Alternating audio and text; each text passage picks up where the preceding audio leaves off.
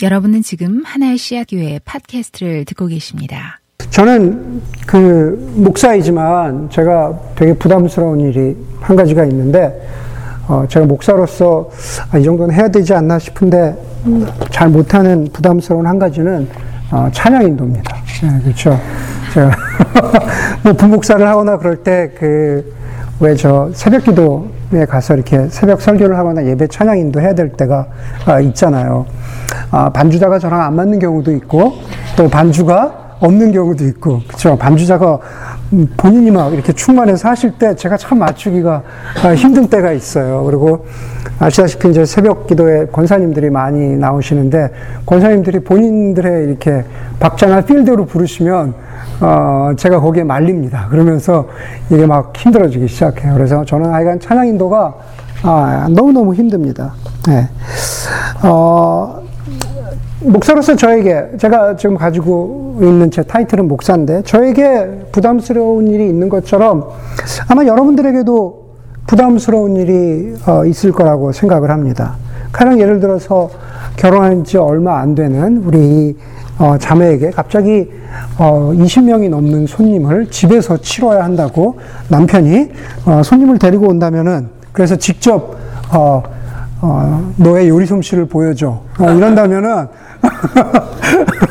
이런다면은 정말, 어, 부담스럽고 큰일 나겠죠. 예. 가령 너무너무 내성적인 사람에게, 너무너무 수줍은 사람에게 앞에서 무슨 발표를 시킨다 그러면은, 무슨 프레젠테이션을 한다 그러면은, 그것도 너무너무 부담스러운, 될, 부담스러운 일이 될, 겁, 될 겁니다. 어, 우리 뭐 교회에서 그런 걸 해보지 않아서, 어, 누가 몸이 유연한지, 누가 아, 몸치인지는 모르겠지만 예, 몸치에게 춤을 추라 그러면 댄스를 하라 그러면 그것도 굉장히 부담스러운 일이겠죠. 여러분 신앙생활을 하다가도 우리에게 부담스러운 일들이 있습니다. 아, 갑자기 생각하지 않았는데 어, 기도 부탁을 받거나 어, 예상하지 않았는데 어, 다음번에 교회에서 소그룹 인도를 좀 해보라고 그렇게 부탁을 한다거나 어, 그러면은 좀 큰 부담이 될 겁니다. 아마 어쩌면 저희 하나시학교에서 오래 신앙생활을 하면은 어느 날 갑자기 주일 설교 부탁이라는 제목의 이메일이 갈지도 모르겠습니다. 아, 형제님, 자매님 이번 이번 시리즈에 주일 설교를 한번 하시면 어떻겠습니까? 라는 어, 그 부탁이 갈지도 모르겠어요. 예. 그럼 어떨까요? 무척 부담스럽겠죠. 예, 무척 부담스러울 겁니다. 예. 어, 부담된다고 또 교회를 떠나지 마시고. 예. 그러나 제가 지금 말씀드린 일상생활에서의 요리나 혹은 신앙생활에서 아, 우리가 갖게 되는 부담들은 어쩌면 자꾸 반복이 되거나 어쩌면 자꾸 연습되면 극복될 수 있는 것들인지도 모르겠습니다. 그렇죠? 결혼 초창기에 제 아내도 어, 오뚜기 죽석국 끓여줬거든요. 3분 죽석국. 제가 너무 맛있게 먹었는데, 어, 지금 그런 거 끓이지 않죠. 그렇죠? 그런, 그런 제 아내도 이제 굉장히 이제 요리가 지금 늘었지만, 그런 거죠. 네. 열심히 하다 보면은, 아, 부담이 아니라 익숙해져 있는 그런 자기 자신을 발견해, 발견하게 되는 삶의 여러 정황들이 있습니다. 그런데 시간이 흘러도, 시간이 흘러도 여전히 부담스러운 일이 있습니다. 우리가 여러 번 했는데도 부담스러운 일이 있습니다. 영적인 의미에서 그 중에 하나는 바로 회개가 아닐까 싶습니다. 회개 부담스럽죠. 예. 어제도 회개했는데 오늘 다시 무엇인가 회개해야 한다라고 하면 좀 피하고 싶습니다. 부담스럽습니다. 자신의 어, 영적으로 어두운 인생의 어두운 시절을 지나가면서 그 시간 동안 겪었던 여러 가지 자신의 부족함이나 잘못이나 죄나 사건들 충분히 회개했다고 스스로 믿고 또 그렇게 생각하는데 기도 가운데 또 회개할 것이 떠오르면 그러면 참 부담스럽고 어, 내가 정말 이런 사람이었나라고 그렇게 어, 그런 자괴감이 들 때 예, 그런 때가 있습니다. 예, 정말 피해가고 싶죠.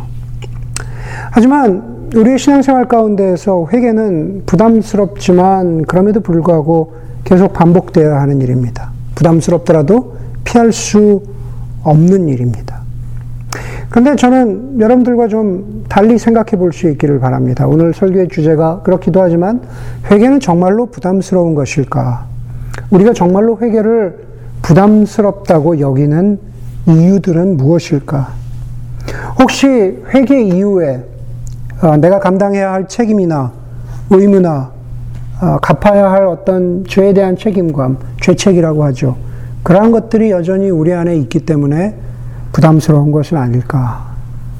저는 오늘 본문을 통해서 여러분들과 회개에 대한 몇 가지 생각들을 어, 나누려고 합니다. 그래서 오늘 설교를 통해서 저나 여러분들에게 회개란 것은 여전히 마음이 무겁고 회개한다라는 것은 즐거운 일은 아니지만 그러나 더 이상 부담이 아니라 그럼에도 불구하고 감당할 수 있는 여전히 마음이 무겁지만 그러나 감당할 수 있는 영적인 아, 연습이 될 수 있기를 바랍니다. 그래서 그러한 반복되는 회개 연습들을 통해서 어, 정말로 회개를 통해서 주님이 우리에게 주시고자 하는 영적인 자유함을 누리는 그러한 그리스도인들과 또 교회가 되기를 아, 바랍니다. 오늘 본문은 좀 회개와는 관련이 없어 보이는 이야기로 시작합니다. 세례 요한이 사역을 시작할 때 시작 그 시대적인 배경에 대해서 말하고 있습니다. 그렇죠? 3장 1절에 보니까는 디베료가 아, 아, 황제에 오른 지 아우구스투스에 이어서 아, 황제가 된 지 다섯째 해이고 5년째이고 어, 그리고 본디오 빌라도가 로마 황제를 대신해서 유대를 통치하고 있었고 어, 그외 지역의 군주들이라 그래야 되나요? 분봉왕 세워진 어, 지역 왕들이죠. 거기 보니까는 어, 헤롯이 갈릴리를 다스리고 그 동생이 그 동생이 또 다른 지역을 다스리고 또 루사니아라고 하는 다른 사람이 또 분봉왕으로서 다른 지역을 다스리고 있다라고 하는 시대적인 배경을 말하고 있습니다. 2절에 보니까는 안나스와 가야바가 아, 당시에 대제사장, 대제사장으로 섬기고 있었다고 말합니다. 대제사장이 두 명이라고 말하죠. 원래 대제사, 대제사장은 한 명이어야 합니다. 그런데 여기서는 두 명이죠. 역사에 따르면은 안나스는 어, 가야바의 장인어른인데 안나스는 이미 로마 총독에 의해서 대제사장 자리에서 내려왔어야 했는데 그 영향력 때문에 타이틀은 없지만 더 이상 대제사장이라는 타이틀은 없지만 그 영향력 때문에 여기에 자신의 사위 가야바와 더불어서 이름을 올리고 있는 겁니다. 그래서 대제사장이 두 명입니다. 어쨌든 이런 종교적이고 정치적인 배경을 가지고 있는 바로 그때 하나님 그때라고 이야기하죠. 하나님의 말씀이 광야에 있는 사가라의 아들 요한에게 내렸다라고 그렇게 마지막에 말합니다. 하나님의 말씀이 임했다. 혹은 하나님의 말씀이 내렸다라는 것은 여기 세례 요한의 경우뿐만 아니라 구약의 선지자들의 경우를 보면 하나님께서 특별히 선지자들에게 어떤 특별한 사명을 주실 때 어, 나오는 표현입니다. 하나님의 말씀이 누구에게 내렸다. 하나님의 말씀이 누구에게 임했다라는 그런 뜻입니다. 다시 말해서 하나님의 말씀이 임해서 그 말씀을 통해서 듣는 이들을 통해서 하나님의 뜻을 알려주는 거죠. 예, 세례 요한 포함해서 모든 구약의 선지자들은 그런 의미에서 하나님의 어, 뜻을 전해주는 통로죠. 그렇죠. 채널이 됩니다. 그리고 오늘 본문 가운데에서 세례 요한을 통해서 당시 사람들에게 들려지고자 하는 하나님의 뜻은 무엇이었을까? 그것은 한 가지입니다. 그것은 바로 회개입니다. 회개하라는 것이죠. 비전을 가져라. 하나님이 위로하신다. 소망을 가져라. 이런 것이 아닙니다. 회개해라라는 겁니다. 회개해라. 3절에 보니까는 요한은 요단강 주변 온 지역을 찾아가서 죄사함을 받게 하는 회개의 세례를 선포했다 그럽니다. 회개해라. 아, 성경 본문에 없는 얘기지만 아, 당시에 어, 하나님을 멀리 떠나 있었던 어, 신구약 중간기 영적으로 암흑의 기, 기, 그 기간을 지나면서 말라기 선지자 이후로 400년 넘게 하나님의 말씀이 없었던 그래서 하나님이 원하시던 삶에서 멀리 떨어져 살고 있었던 일반적인 이스라엘 백성들을 향한 어, 새롭게 등장한 선지자 예언자라고 할 수 있죠. 에, 세례 요한의 메시지 회개해라랍니다. 많은 사람들이 들었습니다. 오늘 본문 가운데 보니까는 수많은 사람들이 수많은 사람들이 그 회개의 메시지를 들었다고 말합니다. 그런데 본문은 어, 그 수많은 사람들 가운데 이름이 등장하는 한 사람을 꼬집어서 말하고 있습니다. 바로 분봉왕 헤롯입니다. 오늘 읽었던 이 본문의 거의 뒷부분에 가면 19절에 이렇게 말하죠. 그러나 분봉왕 헤롯은 자기 동생의 아내 헤로디아와 관련된 일과 또 자기가 행한 모든 악한 일 때문에 아, 요한에게 책망을 받았고, 동생의 아내와 결혼한 것, 유대 율법에 어긋나는 일이었습니다. 그래서 세례 요한은 아, 이스라엘 사람들뿐만 아니라 심지어 아무리 높은 위치에 있는 사람이라고 하더라도 분봉왕 헤롯, 헤롯 왕에게도 회개의 메시지를 전했던 겁니다. 내 삶이 옳지 않다. 회개해라. 라고 그렇게 말한 겁니다. 예. 당연히 세례 요한은 헤롯의 회개를 기대했지만 결과는 반대였습니다. 감옥에 갇혔을 뿐만 아니라 이 일을 책망한 것 때문에 나중에 바로 이 일 때문에 헤롯에게 회개를 전했던 것 때문에 세례 요한이 죽임을 당하게 됩니다. 여러분, 저는 여러분 보세요. 오늘 본문에 보니까 오늘 본문의 시작이 정치적이고 종교적인 인물들로 시작합니다. 저 디베로 황제, 분봉왕 헤롯, 빌라도, 안나스와 가야바. 그리고 오늘 본문의 마지막은 그들 가운데에서 바로 그런 정치적이고 종교적인 사람들 가운데에서 헤롯이라고 하는 한 상징적인 인물이 회개의 메시지를 듣고 회개를 촉구한다라고 하는 그런, 그런 장면을 우리가 보게 됩니다. 그런데 헤롯이 그것을 거부합니다. 네. 여러분, 헤롯이라고 하는 수많은 사람이 아니라 한 특정 인물, 헤롯이라고 하는 바로 그 사람이 회개를 거부하면서 그리고 어쩌면 그것이 지금 하나님께서 지금 우리에게 말씀이 임하신다면 바로 저와 여러분들에게 주시는 아니 어쩌면 헤롯을 통해서 우리에게 보여주시는 영적인 상태와 모습을 보여주는 하나님의 어떤 상징이 아닐까라는 생각을 해보게 됩니다. 로사리아 버러필드라고 하는 아, 사람은 뜻밖의 회심이라는 책에서 회개의 목적은 무엇일까 라는 것에 대한 질문을 던지고 그리고 거기에다가 아, 자기 나름의 답을 이렇게 내립니다. 회개의 목적은 죄보다는 하나님과 가까워지는 것이다. 그랬습니다. 우리가 회개를 하면 할수록, 내 죄가 드러나면 드러날수록 마치 우리가 아, 죄와 가까이 가는 것처럼 느낍니다. 그렇죠. 죄를 지어서 죄에 가까이 가는 것이 아니라 자꾸 회개하기 위해서 내 죄를 생각하고 내 죄를 끄집어내다 보니까 바로 죄가 내 곁에 있는 것처럼 느껴집니다. 그런데 그것은 회개의 목적이 아니라는 겁니다. 예, 회개의 목적은 예, 내 죄를 우리가 바라봄을 통해서 그렇죠? 그것을 용서하시고 긍휼을 베풀어 주시는 하나님께 가까이 가는 것이 그것이 회개의 목적이라고 했습니다. 하나님과 가까이 가기 위해서는 우리를 둘러싸고 있는 겉모습을 아, 벗어버리고 나의 속모습, 나의 인정하기 싫어하는 그러한 속모습을 보여줘야 합니다. 그것이 없이는 우리가 진정한 회개가 될 수 없습니다. 저는 계속 이 본문을 설교를 준비하면서 누가가 왜 정치적인 특별한 이름을 가진 인물들로 시작을 하고 20절을 그렇게 마무리했을까? 어쩌면 디베르 황제나 빌라도가 보여주는 그 사람들이 가지고 있는 황제라고 하는 총독이라고 하는 혹은 안나스와 가야바처럼 대제사장이라고 하는 그 사람들이 가지고 있었던 그 겉껍질이 어쩌면 우리가 가지고 있는 겉모습, 겉껍질일지도 모르겠다라는 생각을 하게 됩니다. 여러분 디베료 디베료 황제나 빌라도는 결국 누가 우리를 다스리느냐라는 것을 보여주는 이미지죠. 그렇죠? 그것은 정치적인 다스림뿐만 아니라 결국은 누가 나에게 먹을 것을 주느냐라는 것을 바라보도록 하는 이미지가 성경 속에 나와 있는 로마 황제들의 이미지입니다.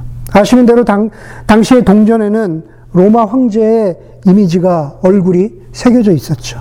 먹을 것을 위해서 사고 파는 거래를 할 때마다 당시의 사람들은 나에게 먹을 것을 주는 사람, 내가 살아가도록 하는 사람이 누구인지를 동전을 보면서 늘 확인을 했었어야 했습니다.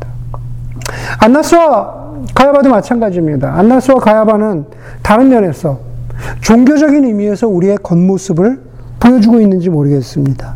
안나스와 가야바, 대제사장으로서 그 사람들이 항상 있던 곳은 어디입니까? 바로 예루살렘의 성전이었죠.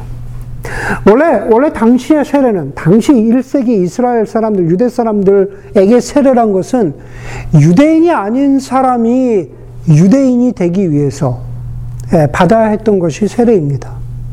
그런 의미에서 유대인이 아닌 사람이 유대인이 되기 위해서 형식적으로라도 유대인이 되기 위해서 받아야 하는 세례라면은 무엇보다도 형식, 격식이 중요했겠죠. 어디서 세례가 베풀어져야 됩니까? 성전에서 이루어졌어야 되죠. 성전에서 이루어졌어야 됩니다. 그런데 오늘 3절과 7절에 보니까 세례가 요단강에서 베풀어지고 있습니다. 어쩌면 요단강은 세례를 받고 세례를 베풀기에 적절한 종교적인 장소는 아닙니다. 그런데 여기서 요한이 세례를 베풀죠.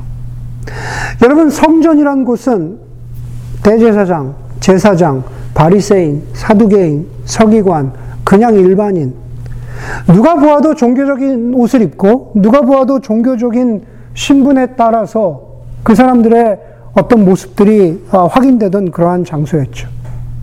예. 중세 카톨릭 교회로 따지자면은 추기경이 있고 주교가 있고 교황도 있고 사제가 있고 부제가 있고 일반 평민들 어, 성도들이 있고 그렇지만 광야와 요단강은 아무것도 없던 것입니다. 내가 가지고 있는 어떤 종교적인 타이틀, 내가 가지고 있는 어떤 겉모습, 그것은 중요한 것이 아닙니다. 정말로 중요한 것은 세례 요한에게 하나님의 말씀이 임했는데, 그리고 세례 요한을 통해서 말씀이 전해지는데 그 말씀에 반응하고 있느냐 없느냐, 그게 중요한 것이 바로 요단강입니다. 예. 하나님 말씀에 반응하고 있느냐. 아브라함 카이퍼라고 하는 네덜란드의 수상이었고 또 목사였던 기독교 세계관을 많이 가르쳤던 그 사람은 바리새주의는 그림자 같다라고 했습니다. 서 있으면 그림자가 보이잖아요. 네. 바리새주의는 성경에서 이야기할 때 바리새주의라는 것은 다른 말로 이야기하면 영적인 위선이죠. 그렇죠? 바리새인들이 그러잖아요. 바리새인들이 회개의 메시지를 전하지만 겉으로는 종교적인 옷을 입고 회칠한 무덤 같다 그랬잖아요. 겉으로는 깨끗하지만 예수님이 뭐라 그러셨습니까? 너희 속에 더러운 것이 가득하다 그랬잖아요. 그게 바리새주의잖아요. 영적인 위선이잖아요. 그런데 그 바리새주의 영적인 위선은 그림자 같다라고 했습니다. 그러면서 아브라함 카이퍼는 이렇게 말을 이어갑니다. 빛 앞에서 빛이 비추잖아요. 그렇죠? 빛 앞에서 빛과 가장 가까이, 그러나 가장 깊이, 그러나 가장 예리하게 자리 잡은 그림자가 바로 영적인 위선이라고 그랬습니다. 빛, 하나님의 말씀, 하나님의 은혜, 하나님의 사랑, 빛 대신 예수 그리스도잖아요. 그런데 우리가 회개하지 않으면 우리의 삶 가운데 진정한 회개의 모습이 없으면 바로 그 빛이 비출 때 그 가장 가까이에 있는 그림자가 우리가 알지 못하는 사이에 영적인 위선의 모습으로 우리를 둘러싸고 감출 수 있다라고 하는 겁니다. 여러분 당시의 성전은 정말 본래 하나님의 임재가 있었던 곳이죠. 빛이 있는 곳, 은혜와 용서가 있었던 곳입니다. 그런데 성전 속에 영적인 위선이 있다고 한번 상상해 보십시오.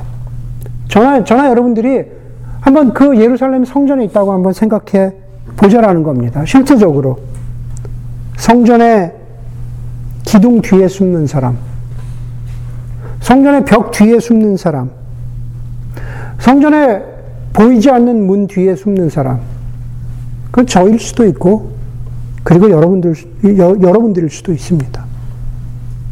성전의 기둥의 그림자, 성전의 벽의 그림자, 성전의 문 뒤에 드러나는 그림자, 그 그림자 속에 예, 우리가 자신을 감출 수 있다라는 겁니다.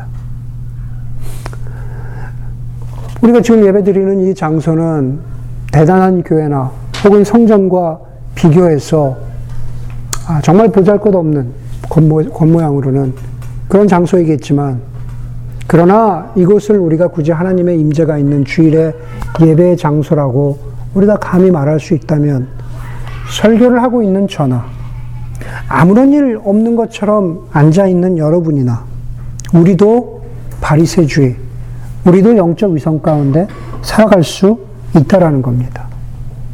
나는 설교를 하기 때문에, 나는 목사이기 때문에, 나는 가르치고 인도하는 일을 하기 때문에, 혹은 누군가는 뭐 소모임을 인도하는 소그룹 인도자이기 때문에, 나는 하나님의 찬양을 하는 찬양 인도자이기 때문에, 나는 이런저런 모양으로 하나님을 섬긴다라고 하는, 공동체를 섬긴다라고 하는 섬김의 위치에 있는 사람이기 때문에, 나는 기도하고 있기 때문에, 그러면서 우리는 우리 자신을 종교적인 위선의 뒷모습 속에 우리를 감출 수 있습니다. 그냥 거룩한 그리스도인처럼 앉아 있을 수 있다라는 겁니다. 만약 그렇다면 그것이 바리새주의, 영적인 위선입니다.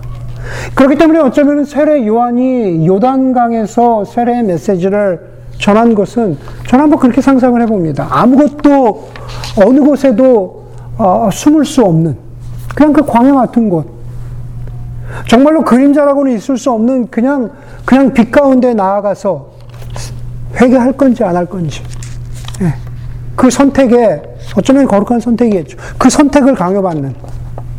그러나 결국에는 그것이 그 사람에게 유익이 되는 바로 그, 그 회개의 메시지를 강요받는 그것이 당시의 사람들에게 필요했는지 모르겠습니다.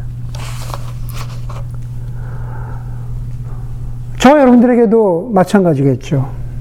우리의 성취나, 우리의 자격이나, 우리의 배경이나, 우리의 권위나, 체면이나, 겉모습을 벗어버리고, 요단강에 나간 이스라엘 사람들처럼, 성전이 아니라, 요단강가로 나간 이스라엘 사람들처럼, 우리의 감추어진, 우리의 겉모습을 벗어버리고, 하나님 앞에, 하나님 앞에 우리의 속모습을 내어드릴 수 있는 바로 그것, 그것을 회개하는 저와 여러분들이 되기를 바랍니다. 베네딕트 그라셀은 이런 말을 했습니다. 우리가 교회사를 통해서 보는 많은 성인들, 중세교회, 초대교회 보면 성인들 굉장히 많잖아요. 성인이라고 추앙받는 굉장히 많은 사람들이 있잖아요. 우리가 교회사를 통해서 보는 많은 성인들은 우리들보다 더욱 자주 회개하는 죄인들이었을 따름이다. 그랬습니다. 대단히 대단해서, 대단히 정말 거룩해서, 대단히 어떤 무슨, 무슨 어떤, 어, 위대한 일을 해서 성인이 아니라, 저와 여러분, 우리들보다 자주, 우리들보다 더 자주 회개하던 죄인들이, 바로 그 사람들이 결국에는 성인들이라고 불렸다라고 하는 겁니다.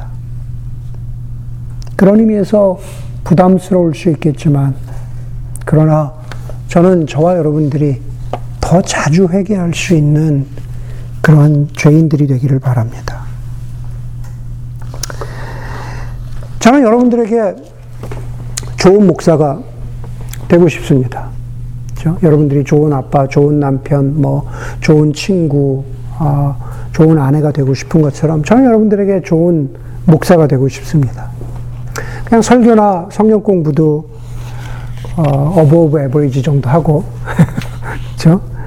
그냥 성품도 어, 괜찮고 별로 재미는 없지만 예, 재미는 없잖아요, 그렇죠? 예. 아멘 한번 안 하던 사람이 이런 곳에서 저렇게 동의를 하는 거는 저건 도대체 뭐죠? 예. 끝내고 봅시다. 어, 별로 재미는 없지만은 아, 의미 있는 말씀들을 하니까 아, 뭐 참아줄 만한 그런 목사가 되기를 원합니다. 합리적이기도 하고 영적이기도 하고 꽉 막혀 있지 않고 그냥 소통을 잘하는 네, 그런 목사로 기억되고 싶습니다. 어떤 책에 보니까는 예수를 믿지 않는 예수를 믿지 않는 미국의 젊은이들에게 그리스도인들과 기독교를 떠올릴 때 가장 많이 생각나는 세 가지 단어가 뭐냐고 했더니 쉽게 얘기해서 미국의 난 크리스천들한테 젊은 난 크리스천들한테 기독교를 생각하면 떠오르는 세 가지 단어가 뭐냐고 물었더니 바로 이거였습니다. anti homosexual, 그렇죠? hypocritical, 위선적이죠. 동성애 반대적 그리고 위선적 히포크리티코 마지막은 뭘까요? 저지멘터. 아니요, 정죄한다는 거죠. 정죄한다라는 겁니다. 예. 이 중에서 두 가지. 저는 위선적이고 정죄하는 목사가 되지 않았으면 좋겠습니다. 예. 목사님 만났더니 맨날 뭐라고 하신다. 목사님, 목사님 회로 회사로 찾아오셨는데 밥 먹는데 내내 막, 어, 너 그렇게 살면 안 됐다. 회개해라. 어? 맨날 목사님 정죄하시고, 어, 설교 때도 맨날 정죄하시고, 저지멘탈하고, 어, 하루 이틀은 괜찮은데, 어, 너무 지겨워. 목사님 만나자 그러면 핑계대고 만나지 마. 목사님한테 혼난다. 예. 본인도 그렇게 못 살면서 그렇게 위선적이고 정죄하는 그러한 목사가 되지 않기를 바라는 마음이 예, 좋은 목사가 되고 싶은 저에게도 있습니다. 세례 요한이 오늘 본문에 보니까는 he's very judgmental.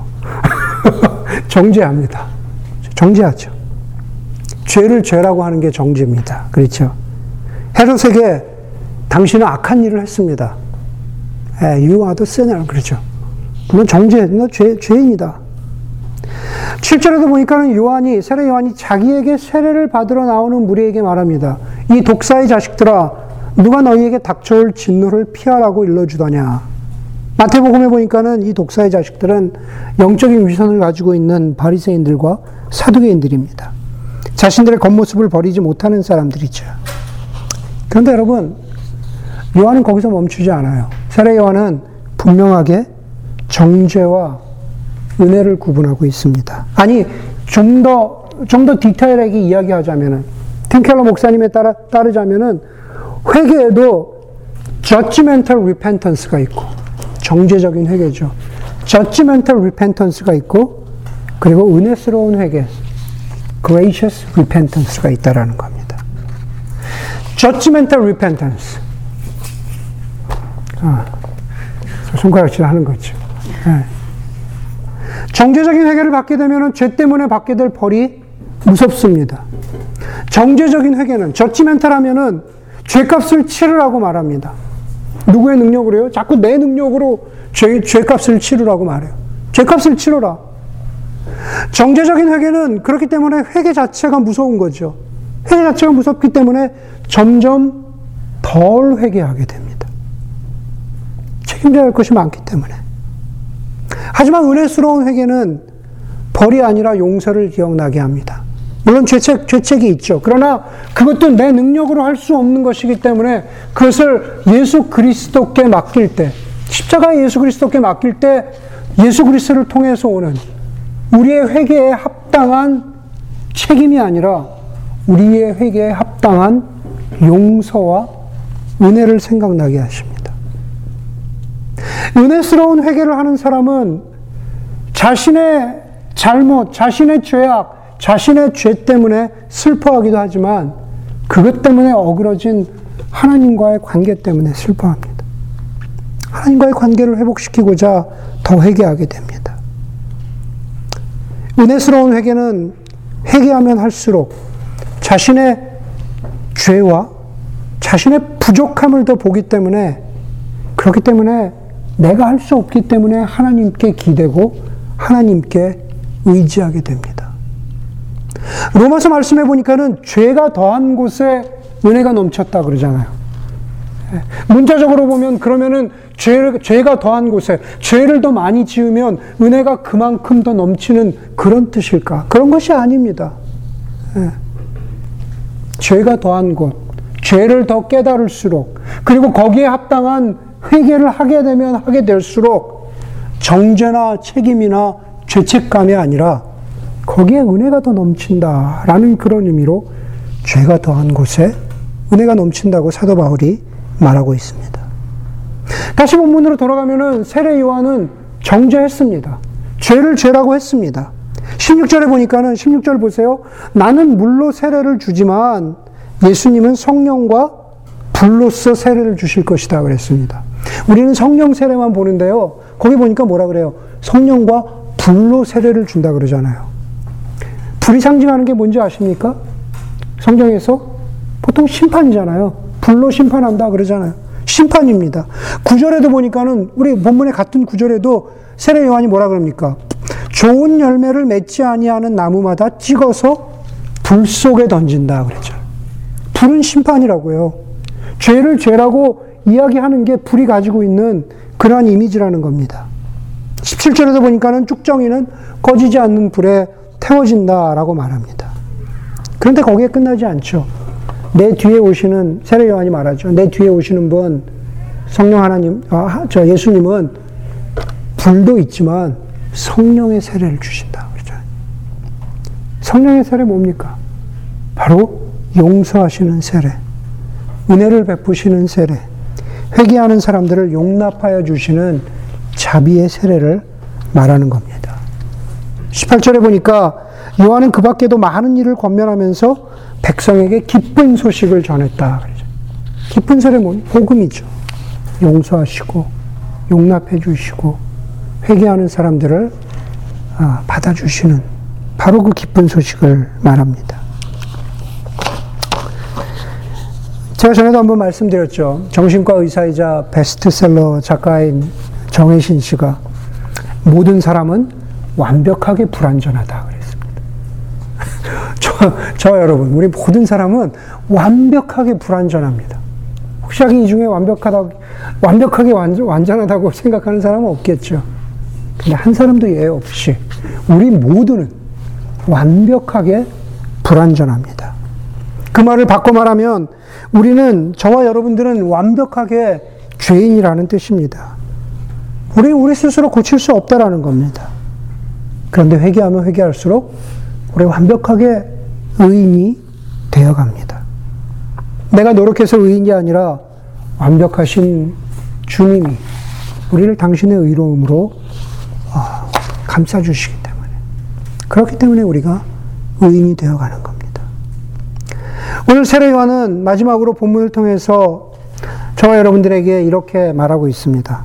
회개는 우리의 일상 가운데에서 샬롬, 사랑을 실천하는 거죠. 평화를 실천하는 거죠.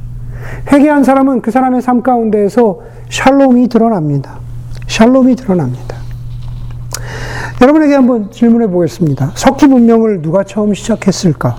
청동기나 철, 철기 문명을 가장 먼저 시작한 민족이나 뭐 나라는 어디일까?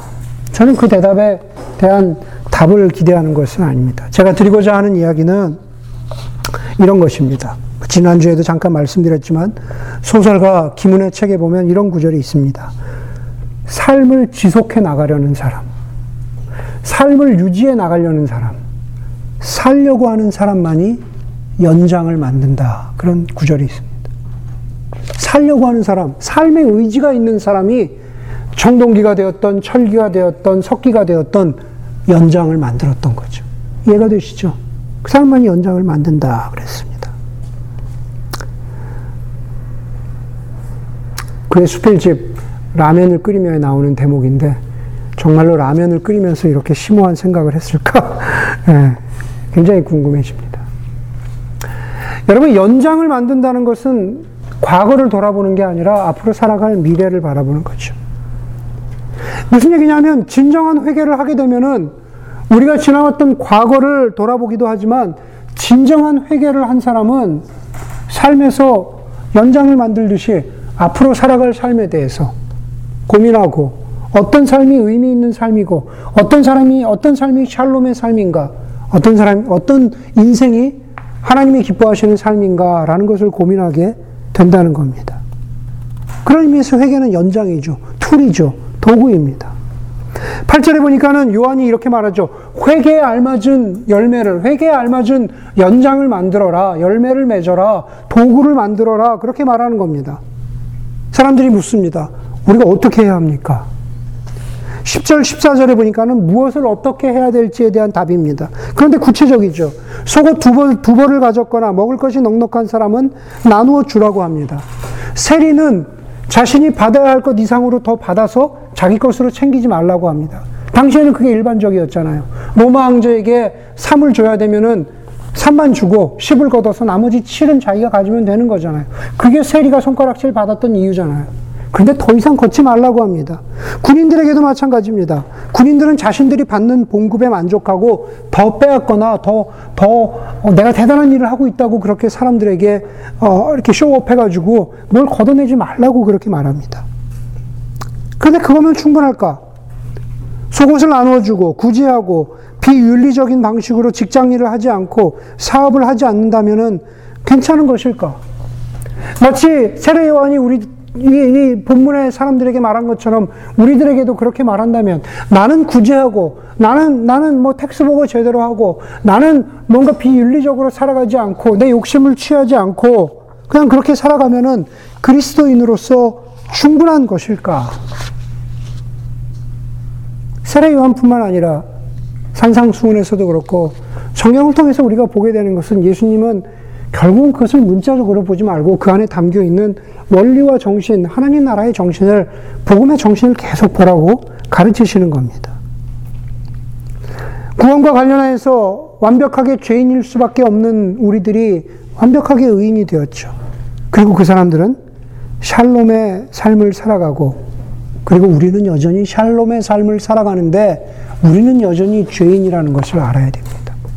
구원받은 것에는 의인이지만, 그러나 여전히 샬롬의 삶을 살아가는 저 여러분들은 여전히 죄인인 겁니다.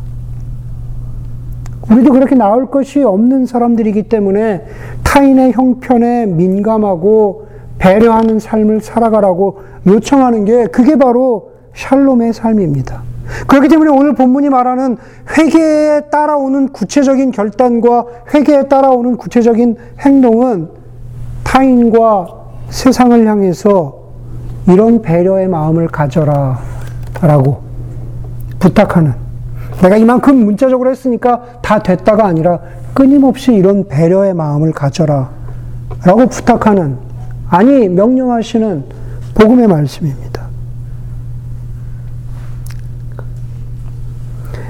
김소연은 마음사전이란 책에서 배려에 대해서 이렇게 말합니다. 배려는 타인에 대한 이해를 가장 은은하게 나타내는 자세가 배려다. 우리 자매를 어, 이해하려고 하는데 그것을 노골적으로 드러내지 않고 키는 여기죠. 은은하게. 그렇죠? 보일 듯 보이지 않듯 은은하게 드러내는 자세가 바로 배려다. 그렇게 말했습니다. 말씀드린 대로 예수님이 말씀하신 산상수훈은 타인과 함께 살아가는 것. 하인 나라 백성으로서 은은하게 진정한 배려가 무엇인지를 보여주고 살아가는 삶에 대해서 말하는 거죠. 그게 샬롬의 삶인 거죠.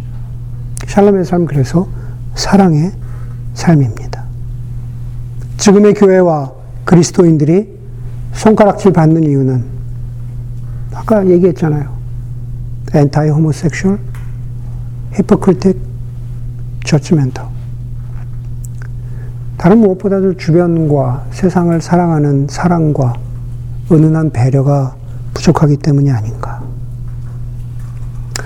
여러분, 돌아오는 수요일은 사순절이 시작되는 제, 제 수요일입니다. 저는 저와 여러분들이 또 다른 사순절을 맞이하면서 참 회개를 배울 수 있는 혹은 연습할 수 있는 기간이 되기를 바랍니다. 여전히 부담스럽지만 회개를 통해서 겉모습을 깨, 깨고 나오고 영적 위선을 벗어 던지고 그래서 율법적인 회개가 아니라 저 judgmental repentance가 아니라 은혜로운 회개가 무엇인지를 불완전한 우리를 은혜로운 존재로 만드시는 아, 하나님의 은혜를 경험하는 회개가 있기를 주의 이름으로 간절히 소원합니다.